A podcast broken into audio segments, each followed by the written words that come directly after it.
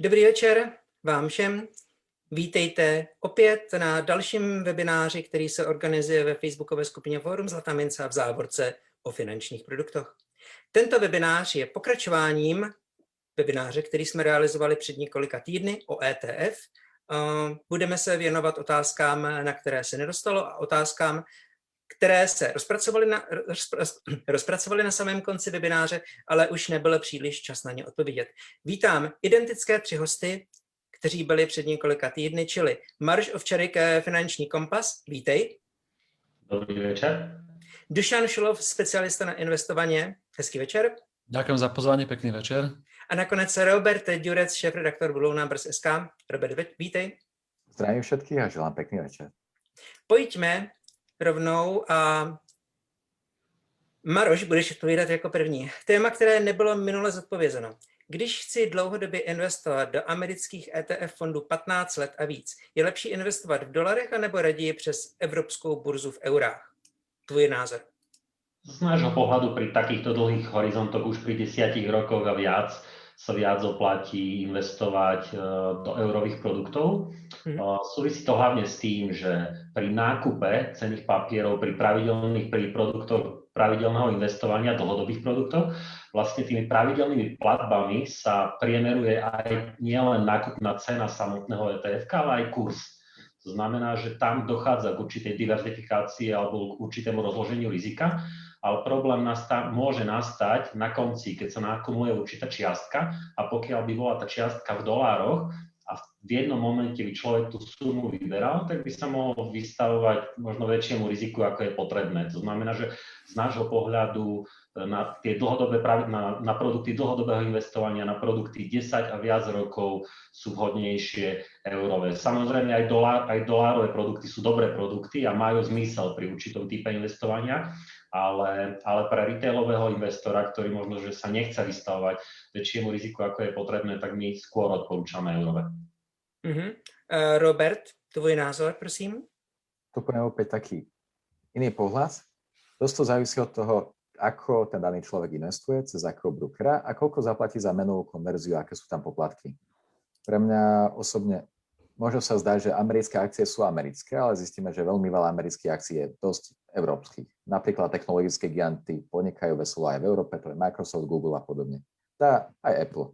Inými mm-hmm. slovami, skôr hľadať poplatky, ako to tu je. A pokiaľ sa nejako vyšvihne mena hore-dole, zmení sa nejako menový kurz, tak, tak to niekto veľmi nedokáže predpokladať dať dlhodobo takéto veľké zmeny. A mm-hmm. za mňa skôr by som to riešil v tých, európsk- v tých európskych ETF-kách kvôli tomu, že je to bez menovej konverzie. Rozumím. Dušan? E, toto je veľmi dobrá otázka a pre dlhodobý úspech v investovaní môže byť kľúčová. E, existujú dve, dva druhy rizik, a to je priame kurzové riziko, e, kde sa investor vystavuje pri nákupe tých aktív, ktoré sú v cudzej mene, nejakému riziku pohybu tej meny. Poviem to napríklad, ak dosiahnu do 5 rokov 30-percentný výnos v trhových cenách, ale napríklad kurz dolára voči euru sa oslabí napríklad o 5 rokov, tak to zníži zisk o 5% Potom je druhé riziko nepriame, to znamená, väčšina tých fondov, keď, keď si kúpite napríklad e, index fond, ktorý investuje do svetových akcií, e, kúpite ho v eurách, lebo je denominovaný v eurách, on aj tak tie aktíva, tie akcie musí nakúpiť e, v dolároch, lebo napríklad viac ako 60% tých aktív sú v dolároch. To znamená, prebieha tam e, k, meno, e, k menovej konverzii. Fondy, ktoré sú denominované v eurách a investujú v, v dolároch potom neskôr, sú trikrát drahšie ako fond, ktorý by e, kúpil klient alebo investoval klient priamo v dolároch. Teraz v praxi. Ak investor investuje napríklad do 5 rokov, tak jednoznačne mal by investovať do fondov, ktoré sú denominované v eurách. Eh, to kurzové riziko je potom v jeho prospech. Ale ak investuje na, napríklad na 15-20 rokov, tak v tomto mám opačný názor, ako tu zaznel. Treba investovať do fondov, ktoré sú priamo v dolároch. Eh, nie preto, že chceme investovať v dolároch, lebo očakáva sa, že z dlhodobého hľadiska sa dolár oslabí, ale kvôli tomu, že tie aktíva, do ktorých investuje väčšina fondov, sú v dolároch. A teraz, eh, keď sa pozriete na čísla za posledných 40-50 rokov, To znamená, tejto veci, ktoré vám hovorím, vychádzam na základe konkrétnych dát. Nie, čo som si, uh-huh. čo si myslím. A jednoznačne napríklad pri indexe MSCI World ľudia, ktorí investovali v eurách, v porovnaní s ľuďmi, ktorí investovali priamo do fondu, ktorý je v dolároch, tak zarobili o 60% menej. A pri indexe S&P 500 ľudia, ktorí investovali do eurového namiesto dolárového, tak za 10 rokov mali o vyše 115% nižší výnos. A to kurzové riziko tam pri 10 rokoch bolo rozmedzi dokonca plus 11% v prospekt dolára. Dokonca, ak by sa aj oslabil, oslabilo euro voči doláru alebo posilnilo, tak ten rozdiel v tom výnose nie je zanedbateľný. Takže jednoznačne uh, svojim klientom odporúčam vždy investovať dlhodobo, ak investujú pravidelne, do fondov denominovaných prevažne v dolároch. Mm-hmm. Tu môžem doplniť jednu podstatnú vec, čo tu je.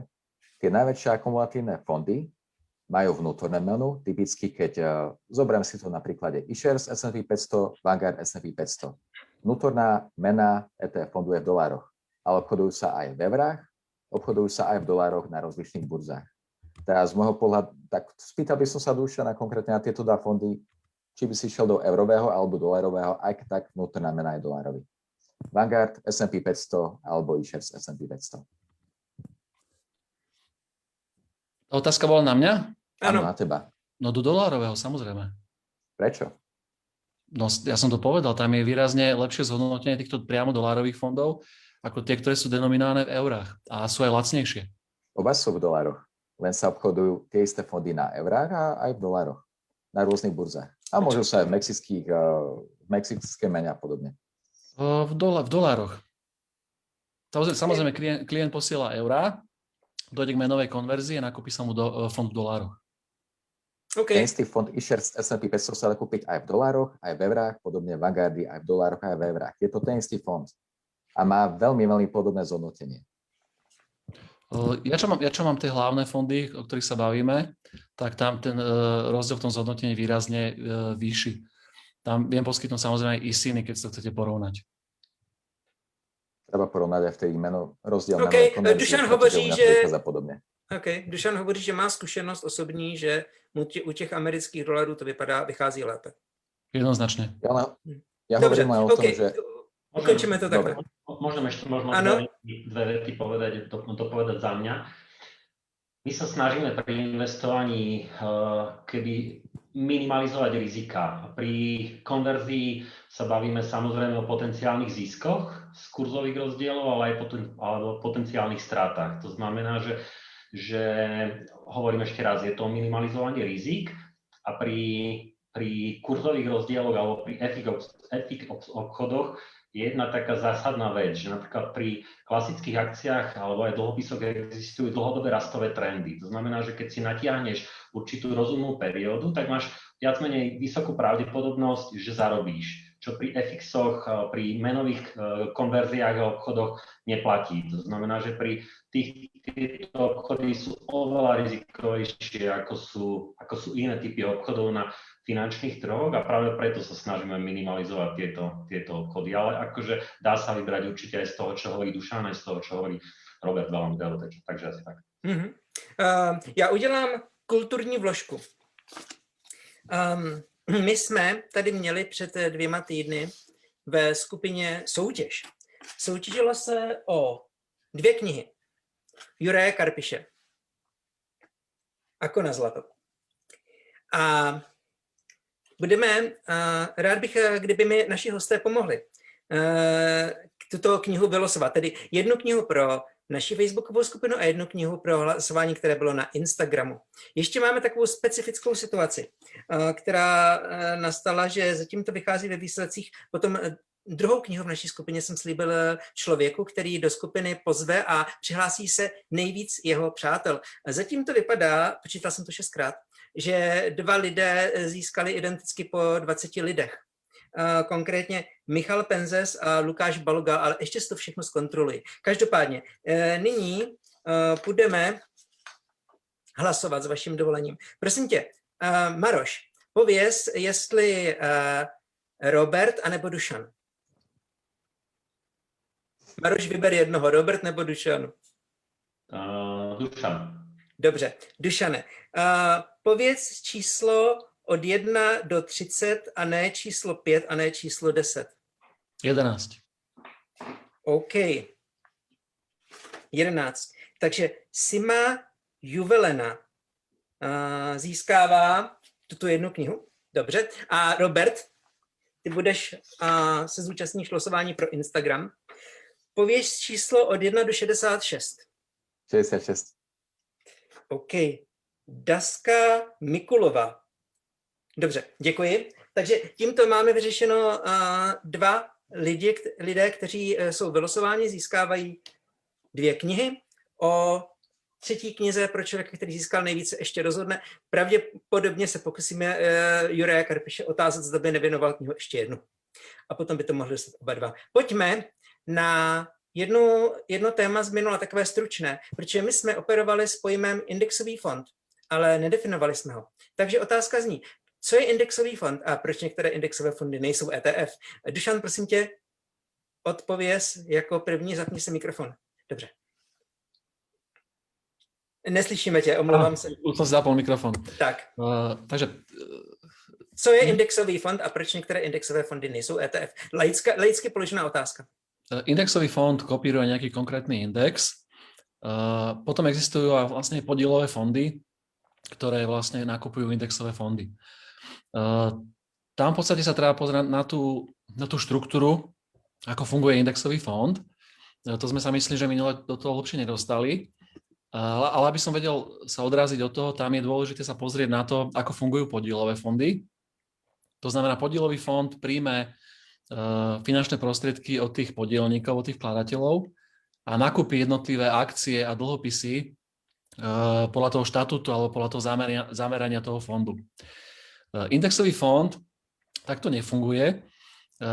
Každý, každý ten ETF má tzv. nejakého autorizovaného účastníka, čo sú väčšinou nejaké veľké investičné banky a obchodníci s cenými papiermi, ktorí majú ako jediný právo vytvárať alebo vymieňať uh, akcie týchto ETF. Uh, v prvom kole uh, tento autorizovaný účastník nákupí cenné papiere, respektíve podkladové aktíva v súlade so zložením indexu, ktorý potom ten indexový fond replikuje.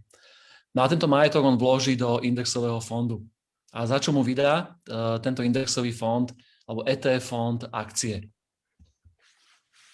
OK, dobře. Uh, Robert, prosím. Máš k tomu co doplniť? Áno, môžem povedať. Z môjho pohľadu, na to by som sa opäť pozrel z, také iné, z takého iného pohľadu. Čo je tu index? Index je, hodnota indexu je vypočet hodnoty spoločnosti podľa toho, aké sú veľké, ako sa obchodujú, za koľko sa obchodujú. A keď je tých spoločností veľa a dajú sa dokopy, vzniká index, ktorý je už matematicky podložený.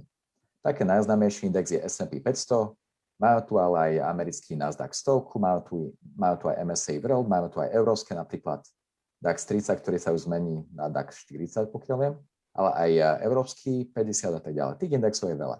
Mm-hmm. A teda je to ako keby kuchárka, ako fond môže nakupovať, pretože ak nakúpi tak, ako je to v indexe, tak by mal mať približne hrubý zisk indexu. Mm-hmm. Dobře, a potom na ten, doplním, okay, potom na ten index si Fond môže dať ľubovoľné poplatky a bude to klasický podielový fond, prípadne tu budeme mať druhé fondy z druhého piliera slovenského, ktoré sú tiež niektoré indexové fondy, alebo padne do špeciálnej kategórie ETF fondov, ktorý je už inak upravený aj obchodovaný na burze, preto fond sa správal. Fond ETF fonda sa teda stará len o seba za nákup, pričom ho predáva a kupuje na burze. Mm-hmm. Maroš, doplnil by si k tomu ešte niečo, prosím? Asi to, čím končil Robert, vlastne ten základný rozdiel, tak ako to vnímam ja, je, že indexový fond kopíruje nejaké podkladové aktívum, nejaký burzový indikátor, nejaký kôž cených papierov, napríklad S&P 500. To znamená, je to fond, ktorý, áno, tým, že aj volá sa indexový fond, to znamená, kopíruje nejaký index, ale vo svojej podstate nemusí byť obchodovaný na burze. ETF je fond už zo samotného názvu Exchange Traded Fund, to znamená, že verejne obchodovateľný fond, ktorý si vieš kúpiť alebo predať na burze. A prečo a v čom je ten rozdiel, že prvý indexový fond, ak si dobre pamätám, vznikal niekedy v polovici 70. rokov minulého storočia, ETF vzniklo 20 rokov potom prvé. To znamená, že indexový fond je širší pojem. A ešte jeden taký zaujímavý moment, a to už je len na to, aby sme to ešte viac komplikovali, je, že ani ETF nemusí byť indexové. To znamená, že aj pri ETF nájdeš fondy, ktoré majú svojich portfólio manažérov a ktoré nekopírujú pasívne nejaký index, ale jednoducho sú spravované aktívne. Takže, ale je, je ich oveľa menej samozrejme, to aby to zase nebolo až také. Ano, e, Dav, ve skupině pod videem David Višňovský dává právě poznámku, že ETF není a priori ani pasivní, ani indexové. Zmiňuje vlastně to, co ty uvádíš, že nemusí být e, každý ETF indexový fond. Dobře, pojďme na další téma, které jsme minule nestačili ani zmínit. Robert, prosím, začni jako první. Um, časový test u ETF. Co to je, kdy byl zaveden a jak to funguje? Časový test v slovenskej legislatíve je zaujímavý zákon, ktorý nám umožňuje získať viacej peňazí a platiť menej daní, pretože budú oslobodené od dane. Mm-hmm. Toto znamená, keď držíme akcie dlhšie ako rok, alebo aj ETF fondy, alebo dlhopisy, ktoré sa zhodnocujú a nevyplácajú dividendu, tak ich zisk alebo strata po roku je oslobodená od dane.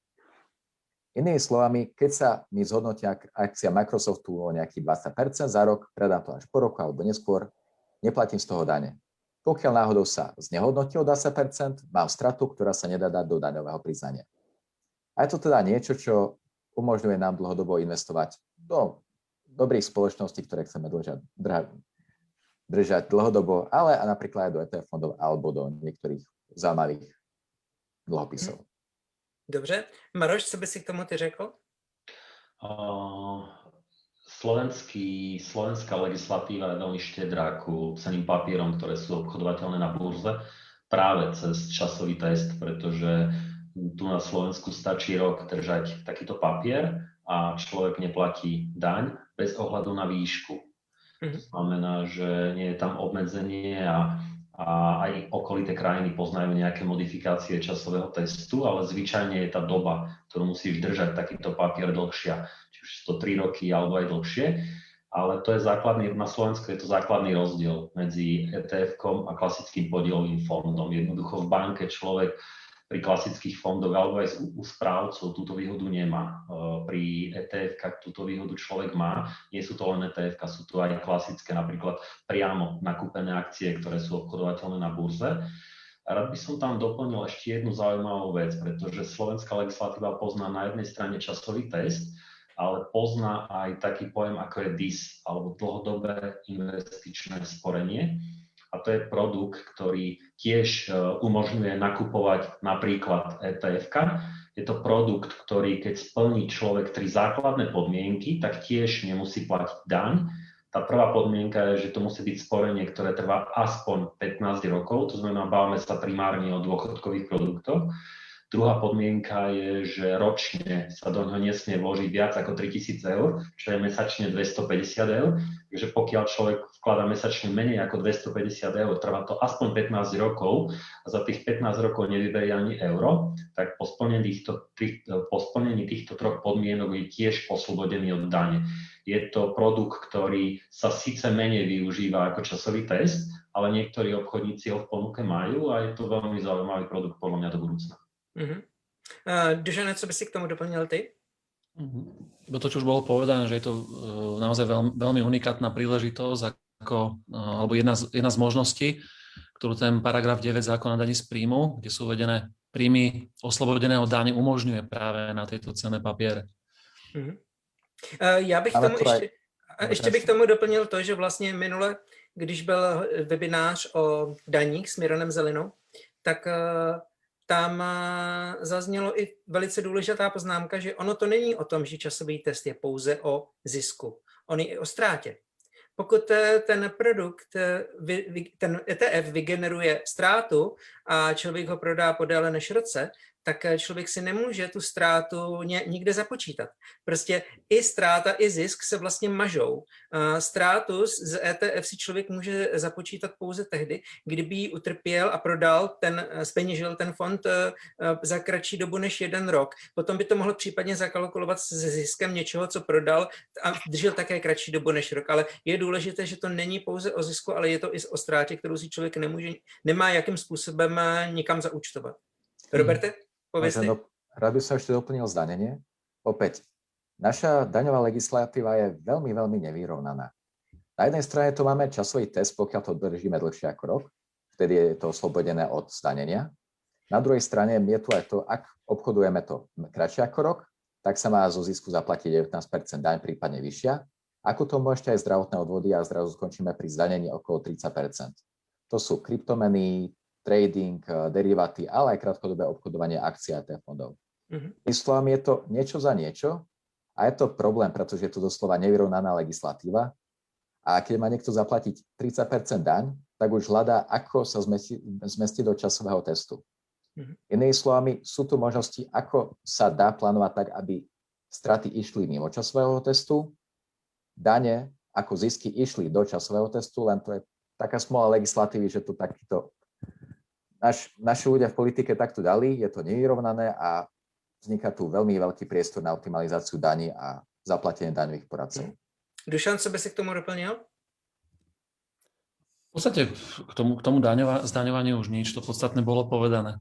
A jsou nějaké náklady, které mohou um, při využívání ETF nastat a které se eh, také dají zakomponovat eh, do, mm, do nákladu, anebo naopak nedají zakomponovat? Hmm. Poplatky súvisiace s obchodovaním napríklad. Uh-huh. A dají se tyto poplatky? Áno, pokiaľ sú súvisiace s tým produktom, tak áno. Uh-huh. Tam je, to je vlastne odpoveď na to, to zdaňovanie samotné, aj to, čo vlastne Robert vravel, že pri krátkodobé obchodovanie je znevýhodnené oproti tomu povedzme dlhodobejšiemu rok a viac, že jednoducho mm, podľa mňa tá legislatíva je nastavená motivačne na dlhodobejšie horizonty, na dlhodobejšie, nechcem teraz rozberať, prečo to, to vzniklo, lebo to má svoju genézu, prečo časový test vznikol a tak ďalej, ale jednoducho podporuje ako keby dlhodobejšie schémy, čo, čo podľa mňa z určitého pohľadu dobré. Mm-hmm. Tu možno doplním ešte jednu vec takto, keď je to nastavené, je to ale aj problém, kvôli tomu, že tí, ktorí naozaj zarábajú dosť veľa peňazí, obchodníci na burze, aj Slováci, niektorí sú veľmi schopní obchodníci na burze, tak odchádzajú do zahraničia, pretože zahraničie im ponúkne nižšie dane. Obchodník na burze obchoduje pravidelne a nemá veľmi šancu využiť časový test. Unikajú taktiež dane do zahraničia v Slovensku. OK. Máte k tomu někdo něco ještě, co byste doplnili? Zdaňování ETF? Dobře. Dušane, budeš odpovídat jako... Tak to ještě jedna otázka. Uh, jsou ETF uh, v zemích jako Česká republika, Maďarsko, Rakousko, Polsko, jak je to se zdaňováním ETF? Hmm, dokáže to na to někdo odpovědět? Zvedněte ruku. V Čechách, v Čechách, ano, Dušan. V Čechách viem, že ja len veľmi stručne, v Čechách je, no, myslím, že 3 roky ten časový test, je menej výhodnejší ako u nás. Ale vo všeobecnosti, e, všeobecná informácia je to, že v rámci e, únie e, sa snažia zvýhodniť to investovanie alebo spopularizovať ho, takže sú v mnohých krajinách rôzne výhody, na, rôzne, rôzne daňové výhody nastavené. Mm-hmm. Takže ne v každé krajině musí být ETF tak populární nebo takovým modním boomem jako na Slovensku. Na Slovensku ani by som nepovedal, že ETF je modný, modný boom väčšina ľudí netuší, čo je ETF, väčšina ľudí neinvestuje. Mhm. Slovensko je, myslím, Grécko je za nami ešte v, konzerva- v tom, aké sú, ako sú domácnosti toho konkrétneho štátu konzervatívne. Meralo sa to, je to síce štatistika, ak sa nemýlim, 3-4 roky stará, tie štatistiky sú medzinárodné, sa väčšinou nerobia úplne každý rok, ale, ale majú dlhší dobeh. A z poslednej štatistiky OECD si, si, ak si dobre pamätám, sme boli my predposlední a Gréci za nami v podiele investovaného majetku k finančnému majetku domácnosti. To znamená, že máme sa ešte čo učiť. Takže je dobré, že takéto impulzy a stimuly na, na podporu investovania uh, sú aj cez daňové výhody. Mm-hmm. Ale ještě když to vezmu na druhou stranu, tak uh, určité slovenské banky například, které před časovým testem nabízeli klientům svoje produkty v rámci investování, tak z tohoto, z ETF a z podmínek, za jakých jsou u nás využívané, nemusí být zrovna nadšené. To je taký väčší boj medzi, pardon, keď môžem, taký väčší boj medzi klasickými správcami, ktoré, ktorí, podiel, po, teda, ktorí ponúkajú podielové fondy a tými, ktorí predávajú ETF. Pravda je taká, že aj slovenské banky stále viac začínajú ponúkať ETF, ale áno, správcovia sa cítia z tohto pohľadu znevýhodnení a snažia sa s tým niečo, niečo robiť aj cez lobbying a tak ďalej. Um, pevne verím, a to teraz dúfam, že hovorím za všetkých investorov, že ten lobbying skončí tým, že, že sa rozšíri časový test aj na klasické fondy a nie, že sa prípadne zruší. To znamená, že... že Nebude restriktívny. Ten, ten boj tu je, to bez pochyby. Mm-hmm. Dobře. Uh, Dušane, budeš odpovídat jako první. Podle čeho vybírat ETF? Uh, Dušane, neslyšíme tě. Čo týka výberu ETF, tak predtým, ako dojde k výberu nejaké, alebo zvažovaniu, aké ETF, tak je veľmi dôležité mať, mať plán, čo chceme tou investíciou dosiahnuť. To už som viackrát spomínal. Či chceme krátkodobo investovať, dlhodobo, čo chceme s tou investíciou dosiahnuť.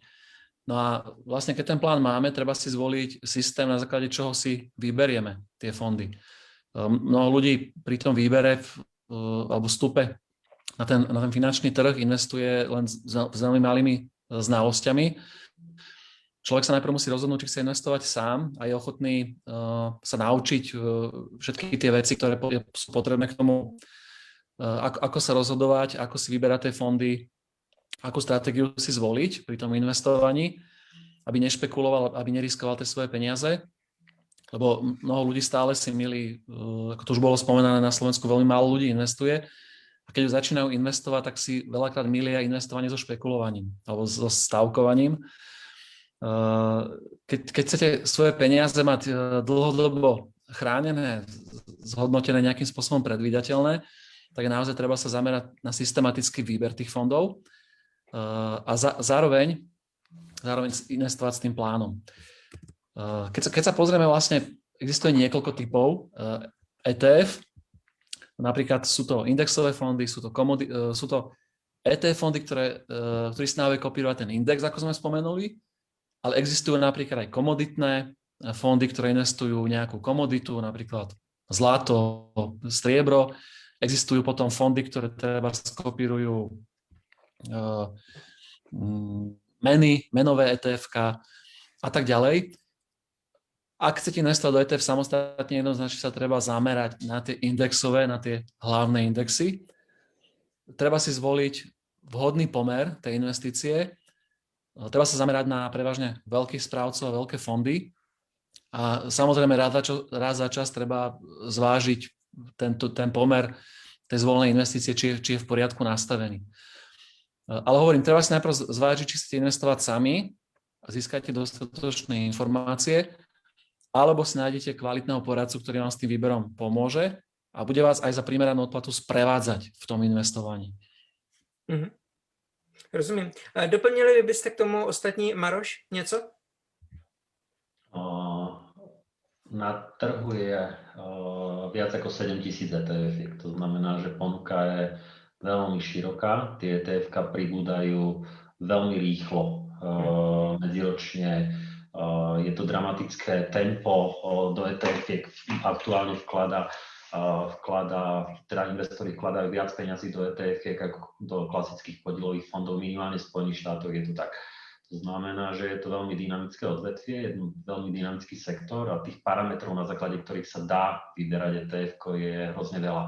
Od toho, že si budem vyberať podľa emitenta, keď chcem mať, keď ho chcem mať s dobrou reputáciou, aby bol dostatočne veľký, od toho, aby to ETF samotné bolo veľké, pretože keď kúpim, poviem príklad, ak kúpim ETF, v ktorom je majetok pod správou menej ako, ako povedzme 50 miliónov, tak, tak, sa hroz, tak, tak hrozí, že to ETF sa môže v budúcnosti zlúčiť s nejakým iným ETF, s inými parametrami a tak ďalej. To znamená, že to moje nastavené portfólio na začiatku nemusí vydržať v tej kvalite alebo s tými parametrami, ktoré boli.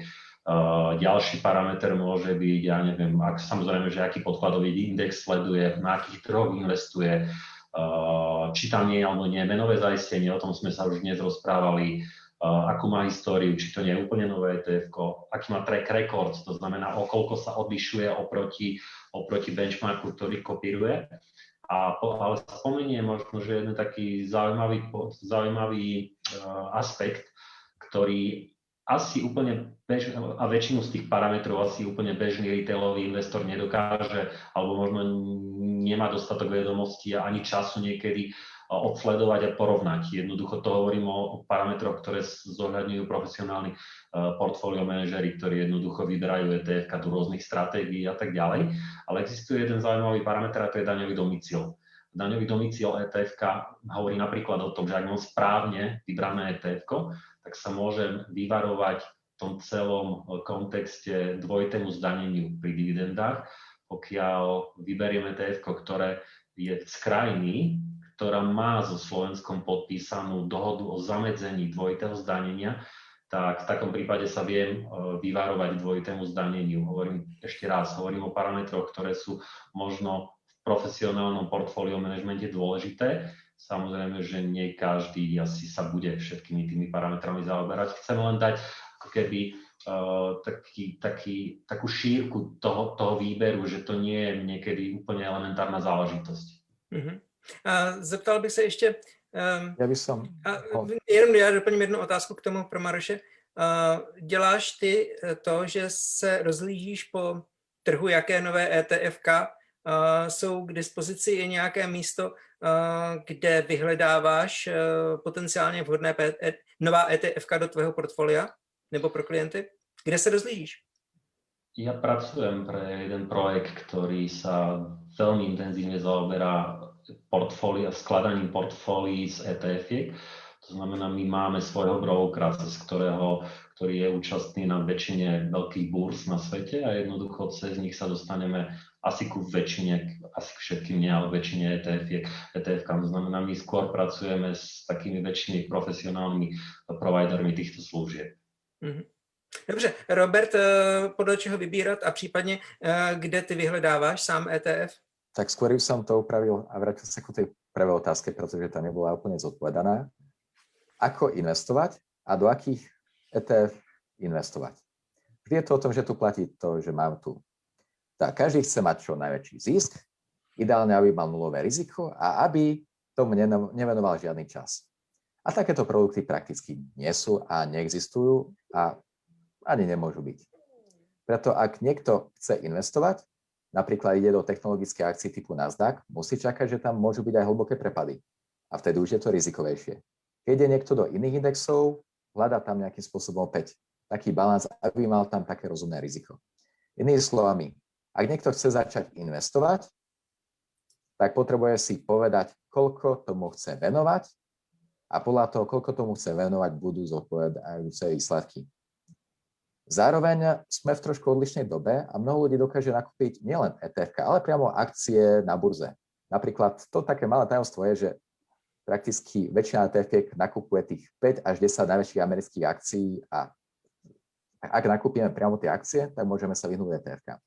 A to už je ku tej aktívnej správe, ku stock pickingu, aké akcie vybrať. A toto odporúčam len tým, ktorí sa tomu naozaj chcú venovať.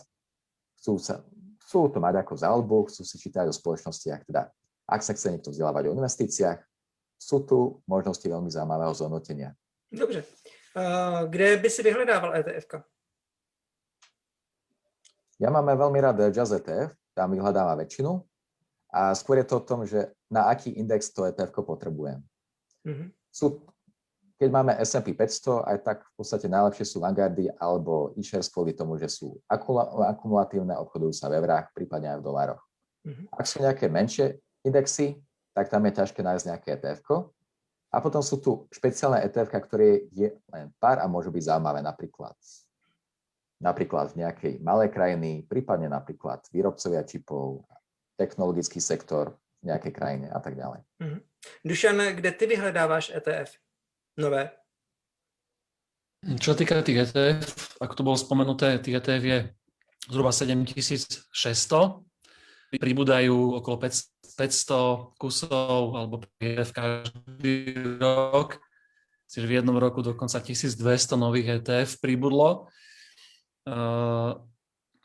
Osobne moc neodporúčam vrháť sa do nových ETF, pretože na druhej stránke treba povedať to, že zhruba vyše 100 ETF ročne zanikne, pretože treba nevyzbierajú dostatočný kapitál, čo je zbytočné riziko pre toho klienta alebo zbytočne sa mu tá investícia pre, predraží. Os, os, osobne odporúčam uh, osvedčené klasické ETF. Z tých niekoľko tisíc ETF mám na základe 6-bodového systému vybraných uh, okolo 15 kvalitných indexových fondov, ktoré sú naozaj v špičkovej kvalite, sú predvydateľné, viete, čo môžete od nich očakávať. A z týchto potom odporúčam svojim klientom tie riešenia, ktoré sú vhodné práve pre nich. Uh-huh. Zeptám, zmínil si, že 100 ETF zanikne. Když zanikne ETF, do kterého jsem investoval, tak to znamená, že, člověk, že přijdu úplně o ty peníze? Nie. Investor je samozrejme vyplatený, len má to svoje nejaké procesy, ktoré s tým súvisia. Takže môžu utrpieť strátu. Áno, napríklad. Uh-huh. Um, Jirka, ešte by som ano. chcel doplniť k tomu, k, tým, k tomu, že kde vybrať a kde nevybrať.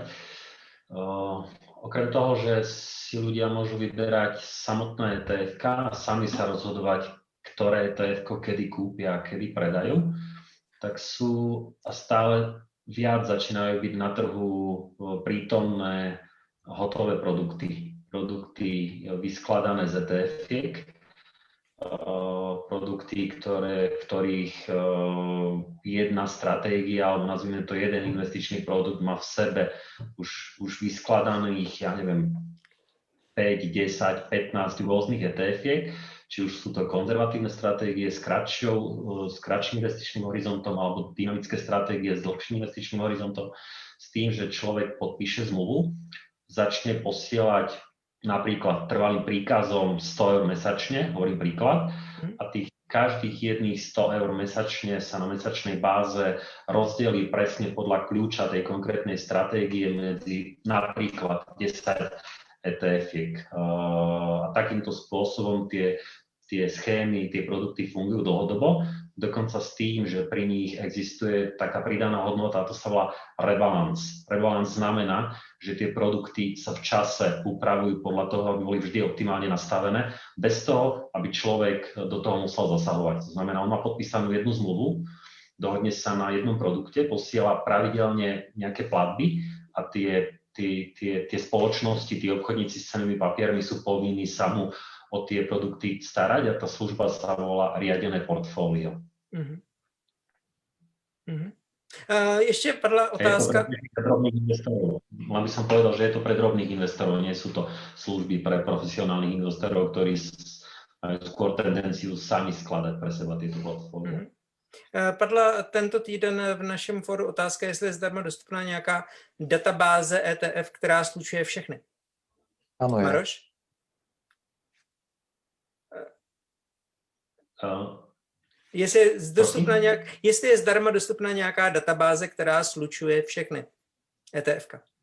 Kde sú přehledně k Neviem, že či je asi, asi Robo bude vedieť. Robert, akože, povies? Tým, že ETF sú, len to poviem, tým, že ETF mm-hmm. sú verejne obchodovateľné papiere, tak o každom etf vieš nájsť úplne v pohode komfortne informácie, či už je to vývoj, zloženie, uh, nejaké základné dokumenty k tomu etf a či je jedna databáza, asi neodpovedám. OK. Robert? Tu môžem doplniť, že etf je veľa a napríklad len na index S&P 500 sú desiatky až možno do nejakých 50 etf -iek a zrazu je ten jeden, jeden index 50 ETF, ktoré robí to isté. A tým pádom niektoré sú lepšie, niektoré horšie a tam je to dôležité vybrať. Teda áno, treba vyberať veľmi veľa ETF naraz. Potom, ak niekto chce vybrať nové ETF, môže buď ísť e, do poskytovateľov typu eShares alebo do, do poskytovateľov eShares od BlackRocku alebo do Vanguardov, prípadne do SPDR, veľkých hráčov, ktorí tu sú s nami. Alebo môže ísť po niečo menšom a hľadať. A potom tu môže hľadať, môže využívať buď bezplatné portály alebo platené portály. Bezplatné portály napríklad ten, čo ja často používam, je Just ETF. Sú tam, je tam veľmi veľa fondov, nedajú sa však vyhľadať všetky. Potom sú tu aj iné portály, ktoré môžu to doplniť. Ak niekto potrebuje dáta a robiť si analýzu, môže použiť buď Yahoo Finance Analytics, skadiaľ dokáže stiahnuť dáta, a stadiaľ napríklad používame dátami. Prípadne Google Analytics a Google finančné dáta stadiaľ tiež dokáže dotiahnuť finančné dáta. A ten taký zlatý grál, ktorý ale aj najdrahší, je Bloomberg terminál, kde by mal byť všetko, a, ale zatiaľ som si ho nepreklikal, pretože stojí veľmi veľký balík mesačne. Mm-hmm. Um, my jsme měli ještě jednu otázku, která se objevila ve skupině. Eh, zněla, jak je to s regulací amerických ETF v Evropské unii. Jestli může eh, český nebo eh, slovenský rezident obchodovat s americkými ETF, případně kteří brokeři to umožní a kteří ne.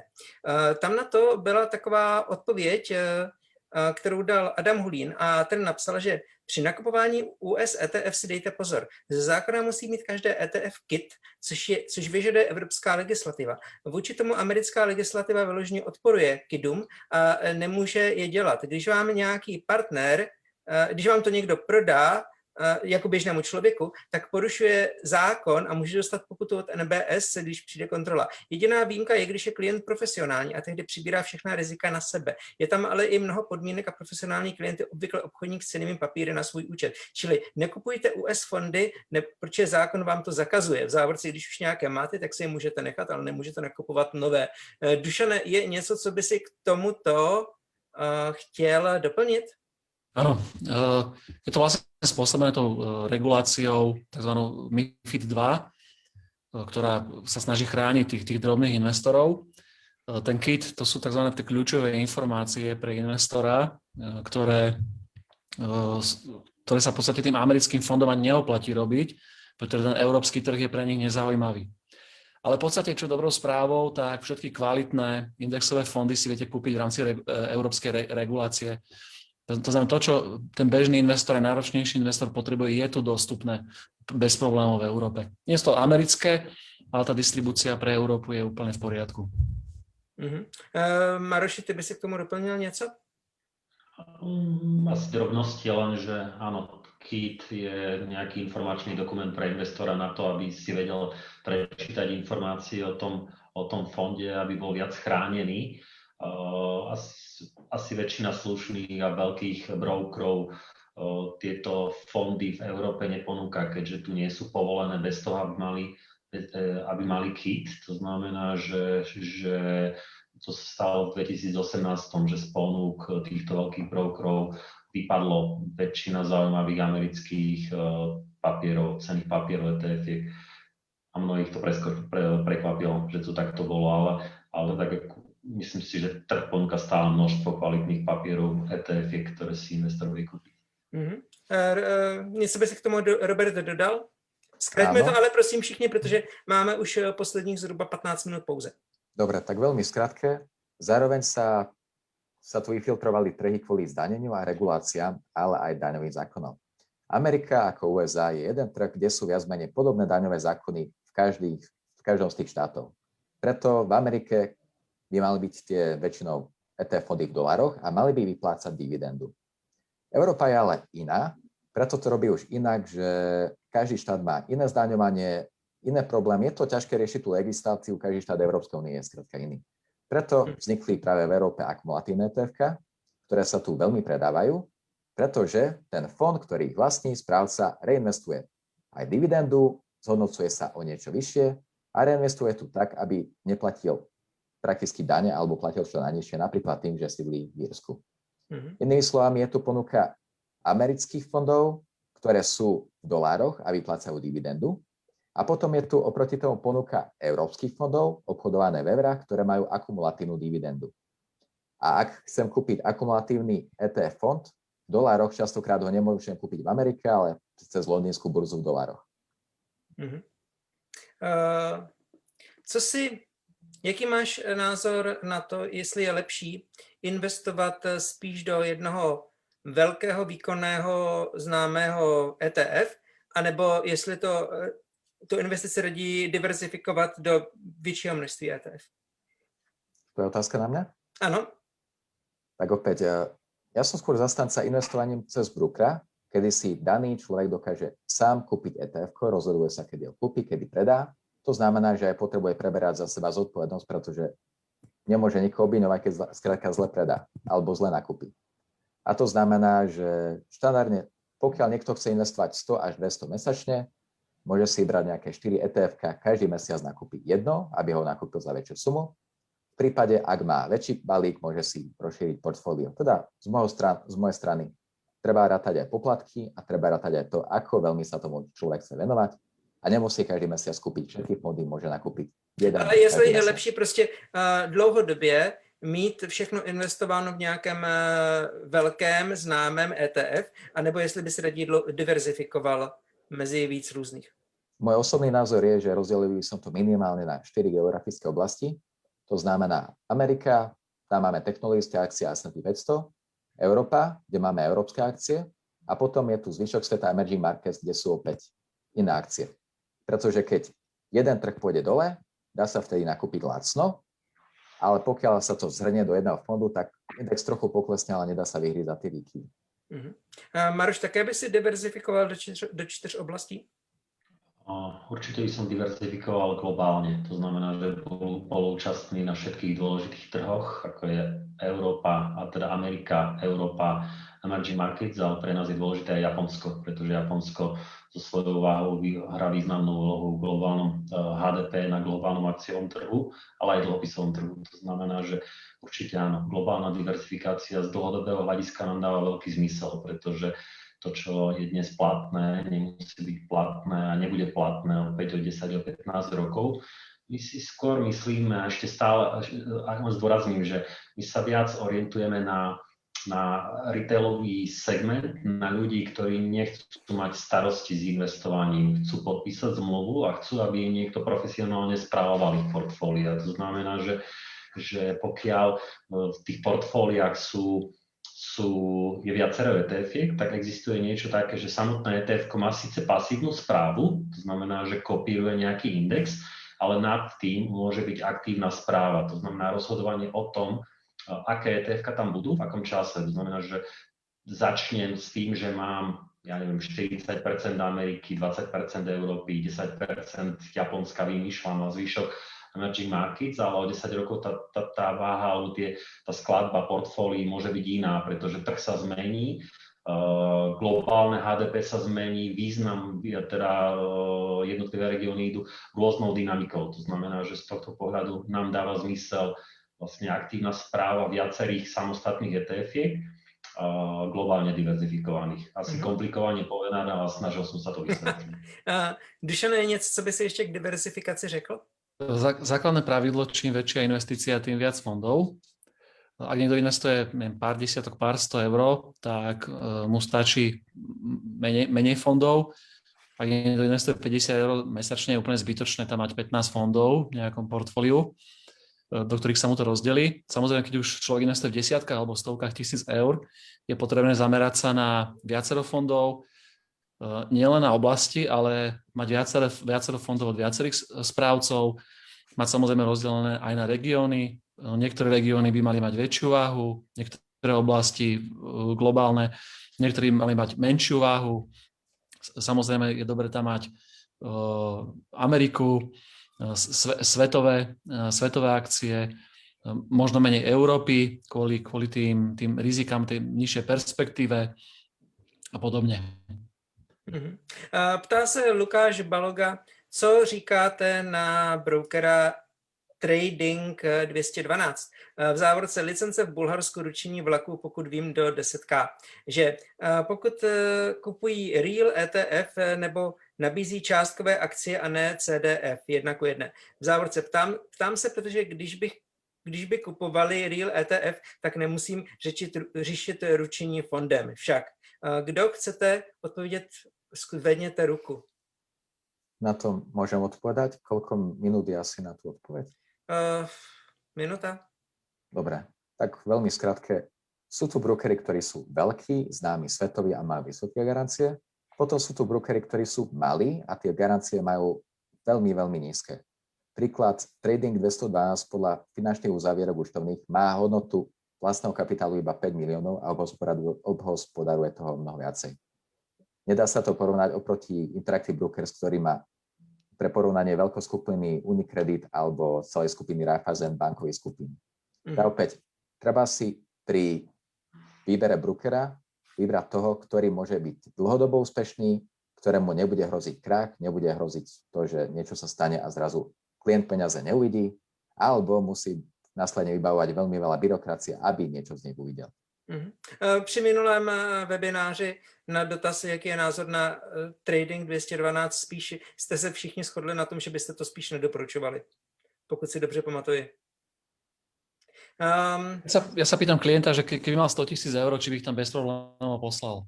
Uh-huh.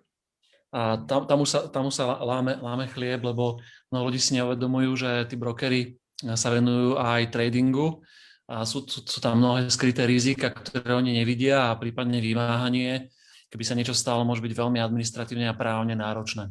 Uh-huh. Uh, což je, nás přináší k otázce, du, Dušan, odpovídáš jako první. Podle, Dušan, zapni si mikrofon. Podle čeho vybírat eh, brokera? Uh, podľa toho, či chcete investovať sami, uh, alebo s, ne, s niekým iným. Uh, je veľmi dôležité, keď si vyberáte brokera, mať najprv naštudovanú túto oblasť, to znamená, ak som znovu sa vrátim k tomu, tým základom. Skôr ako si vyberáte brokera, lebo mnoho ľudí sa ma pýta, že akého brokera si má vybrať. Ak to neviete, tak si ho nevyberajte, neinvestujte, ale najprv sa vzdelávajte. To, to je veľmi kľúčové. Chcem upozorniť, že kvalitné vzdelávanie, ak chcete investovať sami, nie, niečo stojí. Poznám ľudí, ktorí sa naozaj venujú tomu profesionálne sami, sú úspešní a naozaj investujú ročne tisíce eur do vzdelávania. Eh, ak sa vzdelávate a máte kvalitné vzdelávanie, tak vybrať si brokera bude pre vás oveľa jednoduchšie, a keby som to mal ja nejakých brokerov teraz menovať. Eh, ak si s nimi istý výberom brokera, eh, chcete si minimalizovať riziko, jednoznačne oslovte poradcu profesionálneho, ktorý vám s výberom a brokera a ktorý vás tým procesom plánovania, investovania, prípadne nejaké ďalšie dlhodobej starostlivosti vie previesť a pomôcť vám s tým. Uh-huh. Um, Maroš, tvůj názor? Uh, úplne úprimne poviem, že uh, nebol by objektívny, lebo my sme broker. To znamená, že ja zastupujem priamo brokera spoločnosť Partners Investments. To znamená, že nebudem hodnotiť vlastne do určitej miery konkurentov, aj keď tieto firmy sa zaoberajú skôr priamým predajom konkrétnych ETF, my robíme hotové riadené portfólia, takže nebudem hodnotiť. Rozumím. Dobře, Robert? Úplne opäť, e, pre Slovakov je tu ako najzaujímavejší, najbezpečnejší a aj najviac svetový broker Interactive Brokers. Potom sú tu tí iní, ktorí buď majú nižšiu bezpečnosť, alebo vyššie poplatky, alebo aj, aj, alebo niečo je tam také iné. Inými slovami, Interactive Brokers je broker, cez ktorého sa dá investovať aj 100 tisíc, investujú cez neho fond, rôzne fondy, OSPčka, niektoré bankové skupiny. A teda áno, je tu, tu by som dal do pozornosti opäť článok, čo má na Blue Numbers veľké porovnanie brokerov, tam je tých brokerov porovnaných veľa a môže si človek vybrať. Uh-huh. Um, ve skupině Ines ekonomické řeči, ve které je tento webinář také sdílený, se Miro Mlinárik uh, tak poznamenal, že který, který finanční poradce poradí s výběrem brokera, když finanční poradci z brokeru nemají žádné provize. Hm. Ale to je spíš jenom konstatování. To sme, to sme my za Blue Numbers, pretože nie sme MLM a sme skôr burzové poradenstvo. Aha. Ani ja napríklad, ani ja nie, nie som MLM a vie, viem klientovi poradiť s výberom nie brokera, ale, respektíve aj brokera, ale aj tej stratégie, aj celého toho procesu, aj starostlivosti. Prostě poskytuješ to v rámci kompletního servisu, tyto věci. Áno, keď, keď, keď, keď klient si vyberie nejakú stratégiu, hmm. ktorú nastavíme, je samozrejme normálne za to platí, presne vie koľko. Mm-hmm. A má tam v rámci toho aj všetky tie služby, vrátane nákupov tých fondov. Mm-hmm. Uh, jedna otázka ešte úplne eh, na samotný záver. Áno, Miro? Veľmi krátko, nech môžeme ja zodpovedať. Pre nás je že kľúčové o, na ten biznis model, ako máme nastavený, my mať k našim produktom aj osobné poradenstvo. To znamená, my máme uh, sieť poradcov, ktorí distribujú a robia poradenstvo našim produktom a je to, je to nevyhnutná vec preto, aby ľudia pochopili, o čom je investovanie. Hovorím o segmente, v ktorom my podnikáme. Maroš, podle tebe, co zmiňoval Dušan, Dušan hovořil, že vlastně vzdělávání, vzdělávání se je důležité pro lidi, kteří chtějí uh, investovat do ETF. Uh, tvůj názor vzdělávání se v rámci v této oblasti. Myslíš si, že například jedna z důležitých věcí, kde se vzdělávat, eh, může být makroekonomika, protože eh, pravděpodobně jde o celkový přehled eh, na trhu, které segmenty prosperují a které by potenciálně mohly do budoucna prosperovat. Kde si myslíš, že to vzdělávání se takové nejdůležitější? Vychádzam zo stavu, v ktorom, je, v ktorom sme ako Slovenská republika, slovenské domácnosti a to je e, úroveň finančnej gramotnosti, ktorá, ktorá je objektívne nízka, vychádza z mnohých porovnaní e, nie veľmi dobré pre nás všetkých. To znamená, že, že um, um, ako to povedať, to, um, um, my sme presvedčení o tom, že ľudia, pokiaľ by viac rozumeli investovaniu, tak by viac investovali, pretože iná rozumná cesta jednoducho neexistuje. Uh, nemyslím si, že krátkodobo to vieme vyriešiť tým, že ľudia si, teraz hovorím o, o veľkej skupine ľudí, o, o, tom, o tom mainstreame, že si ľudia sami dokážu naštudovať investičné veci. Ľudia mnohí sa radšej chcú poradiť aj o hypotéke. A to sme len na pol ceste alebo na štvrtine cesty k investovaniu. To znamená, to investovanie objektívne nie je jednoduchá vec. Uh, však výsledok je, že sme tak konzervatívni, ako sme, lebo jednoducho ľudia, mnohí ľudia majú skreslené predstavy o investovaní väčšinou podľa môjho názoru z minulosti, väčšinou z toho, že pravdepodobne sa nerobí dostatok aktivít k tomu, aby, aby ľudia viac rozumeli investovaniu.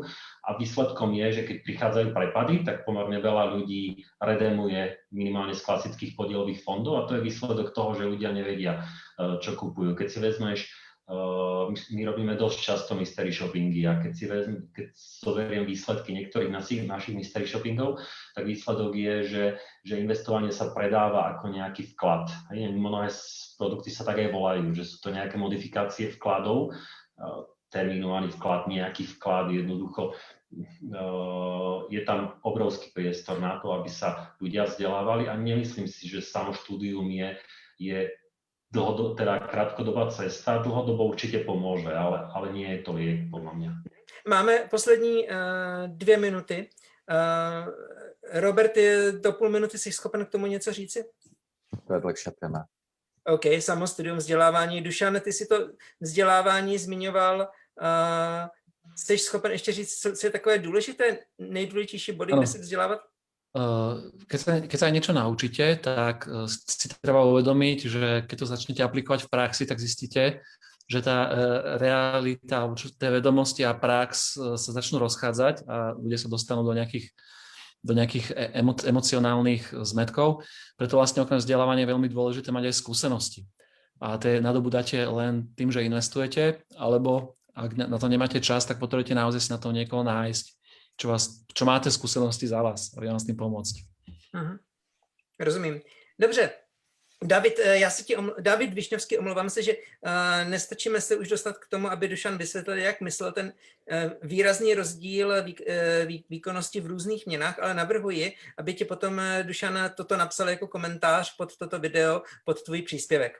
Čili uh, máme opět, uletělo to hrozným způsobem, hodina je téměř za námi.